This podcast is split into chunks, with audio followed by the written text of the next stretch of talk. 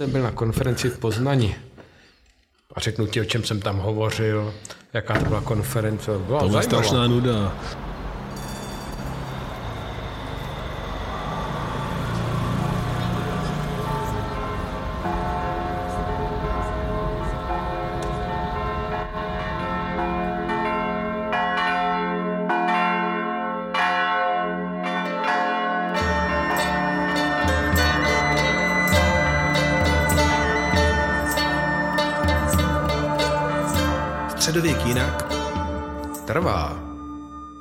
Podcast s archeologem Jiřím Macháčkem, A konzistorkem Ivanem Folety. kteří se po létě potkávají znova v Brně u sklenky výjimečného vína.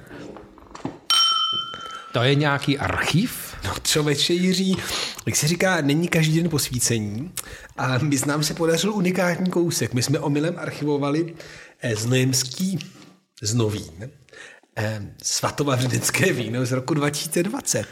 Eh, Müller 20, Thurgau, 22 tam 22, vidím. pardon, 22 suché a k našemu velkému překvapení to je stále pitné, takže jelikož se chceme držet Moravy, aspoň pokud to jde, tak můžeme konstatovat empiricky, že znojemský znovín, svatomartinecké víno, vlastně vydrží i rok zrání a je takový lehoučký, No, krásně příjemné, voní. příjemné. No. Jako asi Mě bych- to nějak neuráží, takže Takže dobrý. jo, zůstaneme u něj. Zůstaneme, u něj. Zůstaneme Prosím tě, něj. Jiří, ne, jenom ještě teda připomeneme, že hlavním sponzorem tohoto našeho pořadu je aukční dům Zezula. A mimochodem dneska mi eh, Tonda Zezula psal a posílal mi člověče, a to jenom jako úplně mimo ne, ale aukce ve Francii. A je tam asi 30 kusů eh, z 13. století. A Čeho? No, slo, eh, tepaný věci, jsou tam normálně neuvěřitelně kvalitní smalty limožský. A ty věci jsou k mání v rozmezí 300 až 6 tisíc euro, takže vlastně ani ne nějaký úplně neskutečný ceny. Tak jsem si říkal, že vlastně, kdybychom byli univerzity, co k čemu, tak prostě tohle to kupujeme, vytváříme si vlastní sbírku, protože to jsou fakt neuvěřitelné věci, co na těch aukcích ještě pořád je, to fakt jako jsou věci, které patří do minimálního univerzitního muzea. Nicméně to asi dneska nebude naše téma, byť by to bylo samozřejmě zajímavé, protože já ti vidím takový jako, jak bych to řekl, No, nevypadáš úplně nejlíp, člověče. Na to, že právě začíná rok, měl bys být odpočatej po letních prázdninách, tak tě vidím takovýho trošičku jakoby vyřízenýho. Tak čím to je, Jiří? No, no tak já jsem byl takové sérii náročných konferencí, musím říci, eh, která začala v Belfastu Evropskou archeologickou asociací, následně eh, v Berlíně nějakým workshopem, workshopem a teď to skončilo velkou konferencí Poznani, v polské Poznani, kde bylo velmi tedy zajímavé téma, otázka přechodu mezi pohanstvím a křesťanstvím u západních Slovanů, ke kterému se to vyjadřovali jak archeologové, tak historici a religionisté. A bylo to velmi, jako, velmi zajímavé, protože sa- samozřejmě to téma se diskutuje už jaksi desetiletí, dlouhou dobu, ale přeci jenom pořád přibývají nové zajímavé nálezy nebo interpretace, takže celá ta konference byla, byla, byla velmi poučná, zajímavá, ale jak už to u konferencí bývá, byla doplněna i exkurzí a my jsme měli exkurzi na ostrov Tumský, mm. což je významné historické místo nejenom pro Poznaň, ale pro celé dějiny Polska, Velkopolska speciálně, protože to je jeden z hradů, byl tam umístěn jeden z hradů časných piastovců mm. a tam v podstatě vzniká eh, vzniká ten polský stát. Bylo to centrum, kde se... Centrum, kde se rodí polský stát. Ano, ona to nebyla jenom jedna z těch lokalit, ono to je celý, celá, celá jak řekl, taková kumulace. Kromě té Poznaně je to třeba Hnězdno, nám dobře známé, eh, protože tam byl pohřben svatý Vojtěch, že? nebo Ostrov Lednický a další lokality, které jsou tam v relativní blízkosti mm-hmm. lokalizované. A samozřejmě mezi těmi polskými archeology, historiky probíhá jakási diskuze, debata, které z, to, z těch center je nejvýznamnější, kde vlastně vzniká celý ten etatizační proces, neboli vznik toho, toho státu jako takového. Prosím tě, a není to jako, jo, etatizační proces, tak to zní fakt jak 19. století. Není to trošičku nějaká naše projekce vlastně do raného středověku. Mně přijde, že opravdu to je retorika národního státu, že jo. V desátém století eh, se vytváří konglomeráty úplně jiného typu. Je vůbec relevantní mluvit o jako etatizaci? Mně to fakt přijde jako strašná projekce. No, je to tak, eh, já osobně eh, tento slovník nepoužívám a naopak se to snažím jakýmsi způsobem rozporovat. Eh, například nepovažuji třeba Velkou Moravu za, za stát ještě v tom pravém slova smyslu, je to ještě jakýsi přechodový útvar. Celý ten proces byl velmi pozvolný, bez jakýchsi úplně jasných hranic a tak dále, ale ale z hlediska těch národních mytologií a ideologií, to bych tak řekl, století. což jde už od 19. století, tyto otázky jsou dost zásadní a ono taky jde o to, co psat v těch učebnicích dějepisu a tak dále, že jo? Mm. A oni jsou pořád v zajetí takových těch, řekněme, starých původních konceptů. Dokud bude existovat národní stát, potřebuje národní mytologii, potřebuje počátky státu, protože vždycky něco vzniká. A což a je pak vlastně, se... to je ten průšvih. My teďka se mimochodem bavíme o tom, že budeme psát učebnici dějinů mění pro střední školy. Máme už jako rozjetý projekt. A jedna z věcí, která je, se ukazuje jako evidentní, že to nebude založené na tom národním narrativu, protože to je narrativ, který je vlastně úplně zcestný, když se zamýšlíme právě na tu předmoderní Evropou, že jo? Tak, a ty jsi mě trošičku nahrál na smeč, protože eh, protože ti polští archeologové věnovali veliké úsilí výzkumu právě toho hradu v té Poznaní, nebo hradiska, eh, lépe řečeno, kde měl sídlit právě ten historicky první známý polský panový kněžko, eh, který si vzal mimochodem za ženu českou princeznu nebo kněžnu, že, Doubravku, která měla přinést do Polska křesťanství. Měško ještě jako pohán, pak pod jejím vlivem byl pokřtěn, že? Začal budovat kostely, nejstarší kostely, eh, nejstarší kostely v Polsku a, a celé to vyústilo do vzniku toho velkého polského křesťanského království. Že to je, to je ten mytologický obraz, tak, jak je eh, zapsán eh, v písemných pramenech a tak dále. No ale teď se dostaňme k tomu, co tam vlastně ti archeologové vykopali. Oni opravdu odkryli mohutné opevnění systém valů, fortifikací celého toho ostrova Tunského, že je to uprostřed řeky. Že? Jirko, ty mě strašně napínáš. No, to mě nezajímá. A pozor, a teď se dostáváme k tomu zajímavému momentu. Odkryli tam i palác, do kterého lokalizují tedy to sídlo toho měška.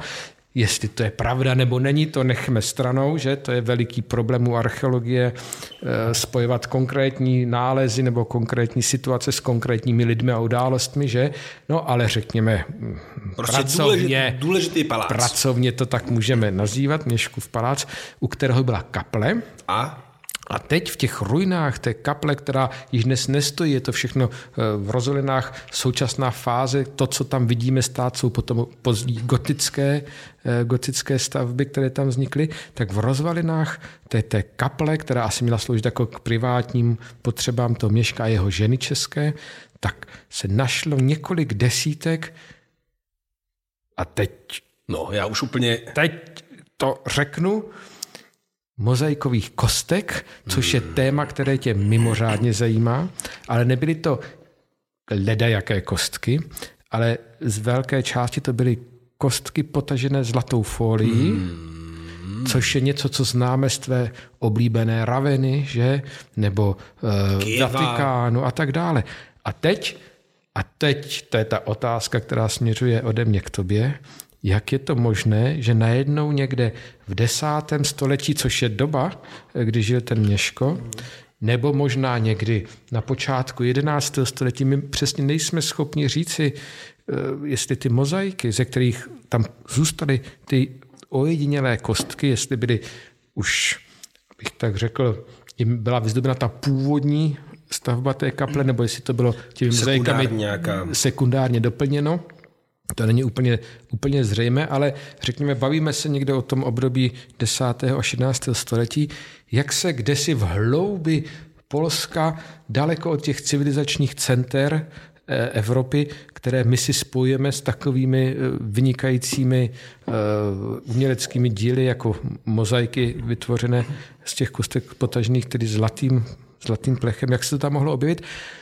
A jinými slovy říkám, to Polsko v té době bylo zároveň součástí té velké Evropy, která pracuje s těmito velkými obrazy a technologiemi na nejvyšší úrovni své doby. Ono to je, jakoby, no, to je hned několik věcí. Já teda říkám jenom pro naše posluchače ne kostky, ale tesery, protože kostky přijdu jako dlažební kostky, kterými můžeme eventuálně vysklít nějakou nadnárodní společnost třeba, ale tyhle ty malé, malé vlastně kostičky, které mají často 5-7 mm krát 5-7 mm krát třeba 2 cm, že to je fakt malá věc, tak já jim říkám teda tesery po tom jakoby italsko-francouzském způsobu.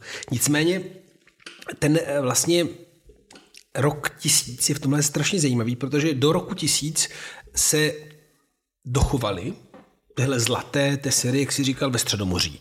To znamená od Raveny po Arménii a od, řekněme, Jižní Itálie po Gálii a Hispánii. To znamená, v dnešní Francii, v dnešní Španělsku prostě jsou zbytky. Bez pochyby jenom jižně od Alp. Tak.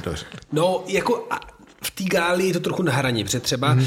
um, Germain Depré, mozaika datovaná na úplný začátek 9. století, má zlatý tesery. No, ale po roce tisíce něco láme a evidentně z Konstantinopole se to know-how jakoby rozšiřuje, a podle všeho to je způsob, jak se Konstantinopol drží nad vodou, protože oni mají výjimečný know-how, o který všichni stojí. A najednou v 11. století se mozaiky dělají v Benátkách, v Torčellu, v Muránu, to znamená v Lagúně Benátský.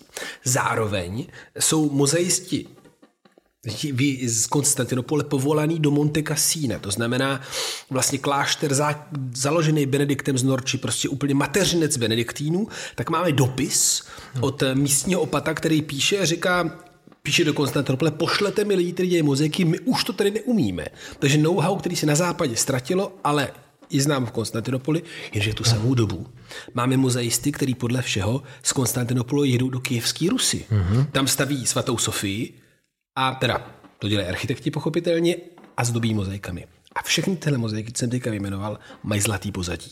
Mm-hmm. A tenhle trend pokračuje v tom dalším století a jde ještě dál. V Gruzii eh, najednou Máme v Gelátii obrovskou zlatou mozaiku v apsidě, která je vlastně hrozně blízká Benátkám a tím pádem Konstantinopoli. To znamená, že se vlastně stává ze zlaté mozaiky opravdu exportní artikl byzantské kultury, který máme dokumentovaný od Gruzie po střední, po severní Itálii, ale ve 12. století i po jižní, protože Sicílie, o tom jsme se bavili v jednom z podcastů, Palermo, že jo, ty zlaté mozaiky a zároveň opravdu Řím, Kiev, no a teď najednou nám no, do tohoto obrázku zapadá ta poznání. A teď, teď mě teda řekni, ano, a to je podstatná, podstatná tedy věc, jak se tyhle ti mistři těch mozaik objevili v té Poznani, v hloubi Velkopolska. A teď se teda buďme bavit o, o dvou variantách. Buď to už v tom desátém století, pokud připustíme, že ta kaple byla teda vybudovaná eh, tím měškem a zároveň vyzdobena, těmi mozaikami. To je jako jedna varianta. A druhá teda, že by to bylo vyzdobeno někdy později, teda řeknu třeba 11. 11. nebo, nebo 12. 12. Století. století. Ano. Tak zkus mě srovnat tyhle ty dvě varianty, co by to vlastně znamenalo z hlediska toho stávajícího eh, poznání a hypotéz o šíření těchto zlatých mozaik. No, mozaik je problém, že z 10. století vlastně jediná dochovaná známá, opravdu velká věc je svatá Sofie v Soluni. Což teda samozřejmě pro nás není úplně marná věc, protože Cyril a Metoděj, o kterých jsme se taky bavili v jednom podcastu, že míří ze Soluní na sever. A Soluň je brána Řecka pro slovanský svět. Nicméně znamenalo by to, že v Polsku někdo, česká kněžna, um, pravděpodobně bych řekl, ví o tom, že takováhle technika vůbec existuje a povolává si dílnu přímo ze Soluně. Proč? Protože technicky vzato, nebo technologicky vzato je mozaika tak strašně složitá na výrobu, ale i na na výrobu skla, jeho opakizaci a jeho teda zlacení, ale zároveň tak složitá i technicky by to drželo, že jo? No, no to, to právě možná, že bys ještě mohl našim posluchačům vysvětlit, jak se vlastně ta uh, zlatá folie na ty, uh, uh, kamí, uh, ty kostičky, tesery. jak tomu říkám, kostičky? Já říkám tesery. No, dobře. Jak se tam vlastně aplikovala? No to je strašně zajímavé. Tak mozaika obecně, ta pravá Zlatá mozaika je médium, zlatá mozaika obecně je médium, kdy vlastně se pracuje s čirým sklem. To sklo se barví a tím pádem je mozaika, která má zahledovat člověka, potřebuje růžovou, modrou, bílou, žlutou a vždycky se to sklo obarví chemicky vlastně nějakýma pigmentama, dokud nemá tu správnou barvu. Ideálně by neměla být průsvitná, má odrážet světlo, ale nemá skrz ní světlo, že jo? A u zlata je to vlastně dost výjimečná technika, která teda platí i u stříbra. To znamená, že v podstatě se udělá ta zlatá kostička, ta tesera, e, Skleněná. Kostička. Skleněná a na ní se vlastně dá subtilní zlatá folie a přes zlatou folii se dá další sklo a dá se to do trouby. Vlastně vytváří se, e, Italové tomu říkají poměrně vtipně pizza, skleněná pizza, takže velký koláč skla, který má většinou třeba nějak nevím, centimetr a půl do výšky. Takže sklo, Zlatá folie sklo, strčí se to do trouby, v té troubě musí být nějakých jako 600-800 stupňů a ono se to vlastně spojí v jednolitou strukturu, nicméně u těch zlatých teser taky že oni padají.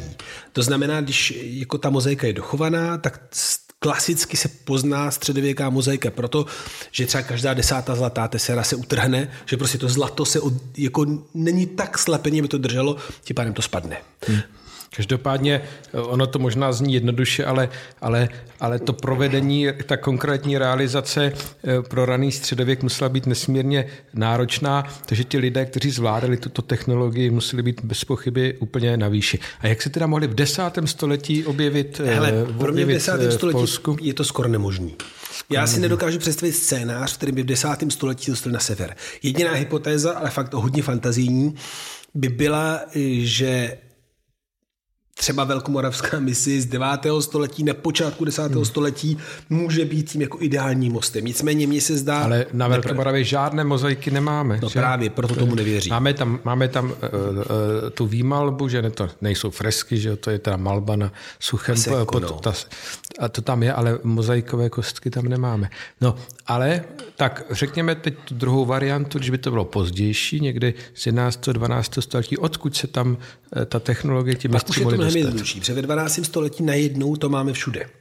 Máme, nebo 11. už máme právě Kiev hmm. a kijevská Rus přece jenom přes vodu je to, co vlastně nás vede až k hranicím Polska. Že jo? A ta hypotéza, s kterou my pracujeme, vlastně, co se Kijeva týče, tak je, že i to sklo nebylo vyrovno na místě. Že i ty pici právě cestovali po vodě z Konstantinopole přes Černé moře a potom nahoru směr Kiev a najednou z Kyjeva... Si, že? Po no jasně, pro... protože to přece má nějakou váhu a zároveň jenom pro představu, jako pro naše vlastně posluchače. Eh, vytvořit sklo je samo o sobě extrémně náročné cvičení, že 2000 stupňů veliká pec, ale i to sekundární sklo, to znamená, když už mám sklo a chci ho třeba obarvit nebo udělat tesery, tak fakt potřebuji poměrně slušné technologické know-how, které velmi pravděpodobně v Polsku v té době, no v Polsku, na území dnešního Polska prostě není. Takže se cestuje a převází se buď pici, nebo už ty zlaté nasékané tesery a tím pádem potřebujeme vodu. Vodu, která to dostane co nejblíž. No a myslím si, že právě ta kijevská cesta by mohla být ta správná a že bychom tím pádem vlastně najednou měli úplně unikátní situaci. Mimochodem, dneska bych řekl dost proti trendům toho, co se vypráví o pohybu východ-západ, kdyby vlastně ta vysoká kultura, což je ta východní, ta konstantinopolská, se z kijevské Rusy dostala do Polska. A trochu by to naznačovalo, že ten příběh Evropy, tak jako rádi vyprávíme, jak z toho západu, z toho germánského světa nebo německého světa vlastně na východ je ta civilizace, že to je příběh 13. století. Ale ty tesery v Poznaní nám ukazují vlastně ten opačný směr. Samozřejmě, eh, kdyby se nám eh, podařilo eh, roz, rozliš, rozpoznat nebo rozklíčovat tuhle tu záhadu těchto poznaňských teser, tak by to otevíralo ohromné jako interpretační možnosti mm-hmm. i právě z toho hlediska, že e, to křesťanství, jak se dostává do Polska, tak to je e, otázka právě toho západního mm-hmm. proudu. Ale a teď jako ti Češi tomu jako měli napomáhat, že skrze, skrze tu Doubravku, ale Poláci jako obecně byli pak mnohem úspěšnější, protože jim se podařilo tam založit arcibiskupství, že? Oni získali i královskou korunu na rozdíl od těch eh, českých eh, přemyslovců, kteří měli dobrý rozjezd, ale potom jakýmsi eh, způsobem se to zastavilo, zarazilo. Ale ono to právě možná souvisí i s tím tím, tím vizuálním programem, mm. abych tak řekl, eh, tím, že ti piastovci, vládcové Polska, dokázali nakumulovat takovou ekonomickou sílu a ty kontakty a vazby. Jo? Aby si tohle mohli dovolit. Aby si to mohli dovolit a ukazovali všem návštěvníkům, kteří přicházeli do těch jejich center, dívejte se, my jsme tady ta vůdčí kultura a civilizace, máme tady ty samé uh, mozaiky, jako jsou v Byzanci, jako jsou případně v Kijevské no, Rusi. Ještě musím uvědomit jednu věc, která podle mě jde tímhletím směrem. A to je, že vlastně mozaika je pro středověkého člověka absolutní top. Je to to nejdražší, ale zároveň je to fakt úzce zpěto s římským císařstvím. Pak, když to myslíš vážně, s římským císařstvím chceš zlatou mozaiku. Ne nadarmo, na fasádě svatovické katedrály si Karel IV. dává dělat zlatou mozaiku, že jo? Mimochodem jediná mozaika na severu od Alp. A opravdu do to myslí vážně chce zlatou mozaiku. A to, co vlastně ty popisuješ té poznaně, nám otevírá opravdu úplně jako ještě šíř ty brány. Protože to všechno, co jižní svět dělá, tak najednou my vlastně vidíme, že to dělá i sever. A mimochodem to znamená, že ta Evropa 10. nebo spíš 11. století je mnohem sjednocenější kulturně, protože i ze vší úctou, teda nějaký tam vojvoda z Poznaně, už vlastně ví, co je top a top je zlatá mozaika hmm. východního typu. Hmm. A dokonce to ví, i když on sám není pravoslavný křesťan. Hmm. To znamená, že tam opravdu jako stojíme před úplně jako epochálním momentem, kdy Evropa někdy v 11. století, já bych řekl spíš druhá polovina, ale to je čistá jako konstrukce, ví, co je jednotný jazyk. A jenom si dodat jednu věc, která není banální. Kdybychom my dva asi ne, ale moji kamarádi z laboratoře v Padově měli pár těch poznanských teser k dispozici, tak oni z nich odeberou pár nanometrů, nebo jak se to jmenuje, tím úplně, a pak jsou schopní na základě analýzy toho skla říct, kde to sklo bylo vyrobeno. Hmm. A v databázi, kterou tak. mají, by nám mohli říct, jestli tak. to není tak Konstantinopol. To máš naprostou pravdu, protože já, když jsem mluvil s kolegy z Poznaně, z archeologi, kteří ten objev udělali.